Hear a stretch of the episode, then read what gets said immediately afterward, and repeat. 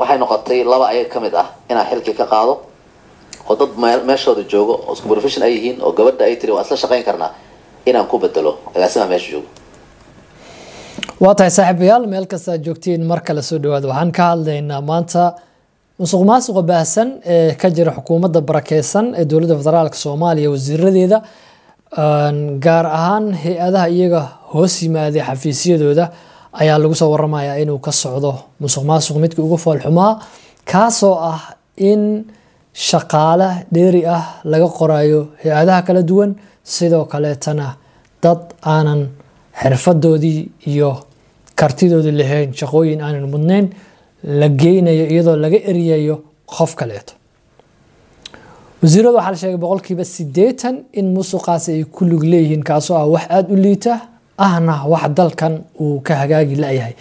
Isku soo wada duub wasiirka caafimaadka ee dowladda federaalk ee soomaaliya ayaa lagu soo waramayaa iminka inuu musuq maasuq fara badan halaag ah diirasho ah barakicin ah dib u dhigis ah burburin ah uu ka wado wasaaradda caafimaadka gaar ahaan hay'adaha caafimaadka isbitaalada kala duwan ee dowladda federaalk hoos yimaada ee ka howlgala gobolka banaadir guud ahaan gaar ahaan magaalada muqdisho. Wasiir doctor cali xaaji waxaa la sheegay inuu dagaal badan ku galay si uu shaqaale uga qori lahaa isbitaalada kala duwan ee magaalada muqdisho banaadir digfir madiina martini iyo mid kastaba. Hase ahaatee inta badan ay u suurta gashay qaarna uu ku hongoobay gaar ahaan kuraasta ugu waaweyn walo uu ku guulay sida la sheegay. Tolkii qaraabadaba kuwaas inuu ka qori karo. Iminka waxaa soo ifbaxay in wasiirka uu naadiyey boos shaqo mid ka mid a agaasimayaasha isbitaal digfer oo iminka shaqaynaysa iyadoo aan shaqada laga eriyin in uu yiri shaqadaasi tartan ayaa loo gelayaa oo qofkii ku soo baxa ayaa ka shaqayn doona. Gaar ahaan booskaas waxaa la sheegay inay ku fadhiiso gabadh loogu magacaabo dictoreso iqra cabdi oo halkaas agaasimo ka ah.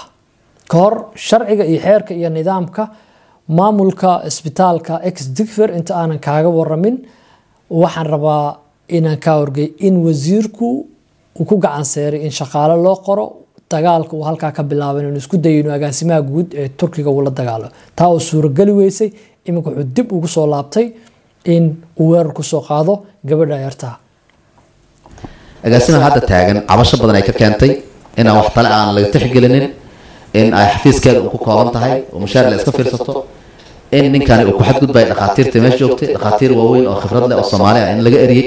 Weli way la shaqayn waayeen. Wasiirku waxay noqotay laba waxa uu isku dayay marka ugu horreysay inuu shaqaale hoose ka qorto isbitaalka. Ase ahaatee waxaa loo sheegay in meeshan xeer uu ka jiro. Dowladda soomaaliya ee turkigana ismiya isbitaalkan inay heshiis wada galeen oo ah. Agaasimayaashu inay awood leeyihiin sare oo turkiga ah kuwa xigeenadana soomaali yihiin wada shaqayntoodaasina wax lagu qaadan karo waxna lagu diidi karo.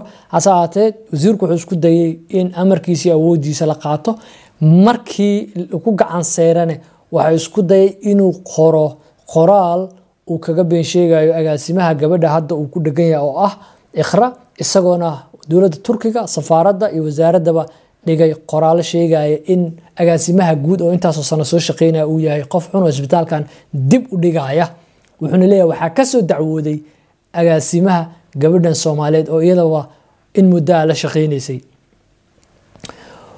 Ugu dambeyn markuu uu ku guuldareystay wasiir cali xaaji waxa uu isku dayay inuu weerar mar kale ku qaado agaasimaha kana saara dalka si ugu fududaato shaqaalaha dhan ee isbitaalka isbitaal digfeere inuu awoodiisa ay ku bedelmi karaan.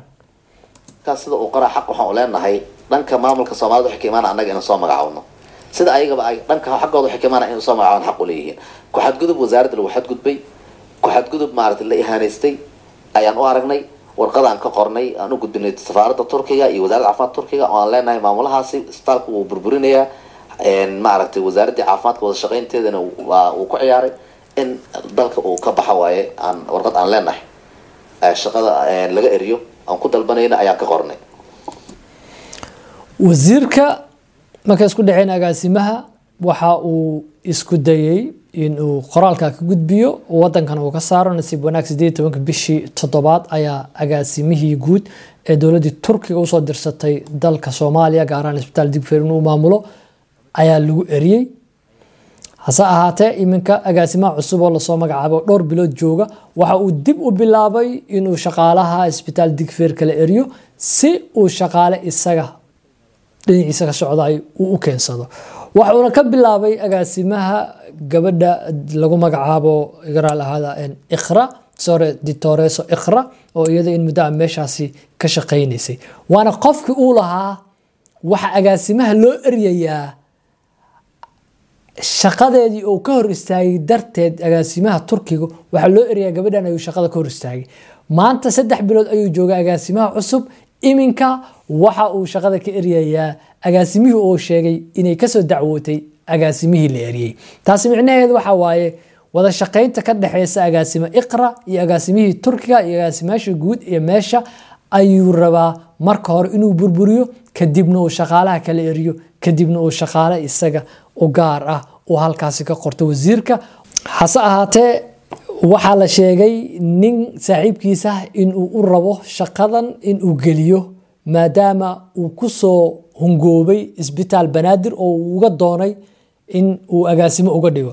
Waxaa la sheegay halkaasi inay agaasimo ka tahay gabar lagu magacaabo dictoreso fartuun oo ah xaas gabadha u dhexda wasiirka warfaafinta ee dowladda ku-xigeenka warfaafinta dowladda federaalk ee soomaaliya maaragtay alcadaala challenge fara badan oo isaga iyo alcadaala maaragtay dhexmaray wasiir cali xaaji. Waxaa la sheegay in looga guuleystay wasiir cali xaaji taasna ay sababtay inuu isbitaal x digfir ku soo laabto halkaas uu damac ka galo inuu gabadha yar meesha ka eryado sidoo kale wasiirka waxyaabaha looga guuleysta waxaa ka mid ah weerarkii uu qaaday isbitaal banaadir agaasimaha inuu ka xoogo gabadha xaaska ah in isagana weerar looga qaaday warbaahinta sida la sheegay wasiir alcadaala uu adeegsaday kooxaha c b b da ah kuwaasoo baraha bulshada ah oo ku aragteena u malaynaya. in muddo ah dhaleeceynaya wasiirka oo luuqad ingiliish ku hadlaya misena ee dhahaya oo ay qaarkood inay koobi ama editing inay ku sameeyeen ay iska muuqato. Hase ahaatee dacaayadaas dhowrka bilood lagu waday wasiirka iyadu naftirkeed waxay ka mid ahayd challengeski uu kala kulmay gabadhaas uu kor kursigeeda rabay ugu dambeynna uu ku soo ingoobo iminka wasiirka wuxuu ka mid yahay wasiirada lagu tirinaya musuq maasuqa baahsan shaqaale qorista iyo shaqaalaha aan dalka ku sugnayn ama aan jirin oo ka diiwaan gashan wasaaradda caafimaadka soomaaliya. Isku soo wada duub waxaanu leenahay wasiir hore ugu soco annaga waxaan kuu dirsanay soomaaliya oo hore u socoto soo marka cilaaqaadka agaasimayaashii hore wasaaradda aaday isula shaqayn jireen ninka cilaaqaadka ku ciyaaray istaalkana ku ciyaaray ninka hadda jooga u ahaa. Asna maanta hadduu mid kala yimaado waxaan rajaynayaa cilaaqaadka sidii hore inay ku soo laabtaan. Wada shaqaynta istaalka iyo wasaaraddana sidii hore ay ku soo laabata ayaan rajaynayna hadduu ilaah yidhahdo wasiirka hadalkiisu isburinaya ugu dambeyn waxa uuna leeyahay agaasimayaasheena iyo kuwa turkidu aad ay wada shaqaynayeen kuwii hore midkan waa inuu baxaa dabcan mid wanaagsanna imaan doona inuu isna la shaqeeyaan rajeynaya hadda waxaa halkaasi yimid mid cusub waxaana ku baxay gabadhii la soo shaqeysa agaasimayaashii hore. Arinkani wuxuu la mid yahay weerarkii hanti dhowrka qaranka iyo xeeraalinta ay ku qaadeen shaqaale fara badan oo qeybaha kala duwan ee dowladda federaalka xafiisyadeeda ka shaqeynaya lagu qaaday ee lagu eedeeyey musuq maasuq kadibna shaqooyinkoodii loo dib maray misena iyagana layska sii daayey shaqana ma hayaan dembina laguma hayo. Hadda iminka tani waxay la mid tahay taasoo kaleeto wasiirku waxuu doonayaa in uu imtixaan isaga inta uu qaado kadibna saaxiibkiis oo uu ku soo hungoobay kursiga isbitaal banaadir inuu iminka digfer keeno sida ay noqotaba waanu arki. Waa mahadsantihiin saaxiibayaal intaas waxaa ku soo koobayaa musuq maasuqa baahsan iyo soomaaliya heerka ay maanta mareyso inuu yahay waxaanan hore u wadi karin mustaqbalka dalkan iyo dadkan horumarina karin arrimaha kala duwan ee bulshada in laga horumariyo u baahan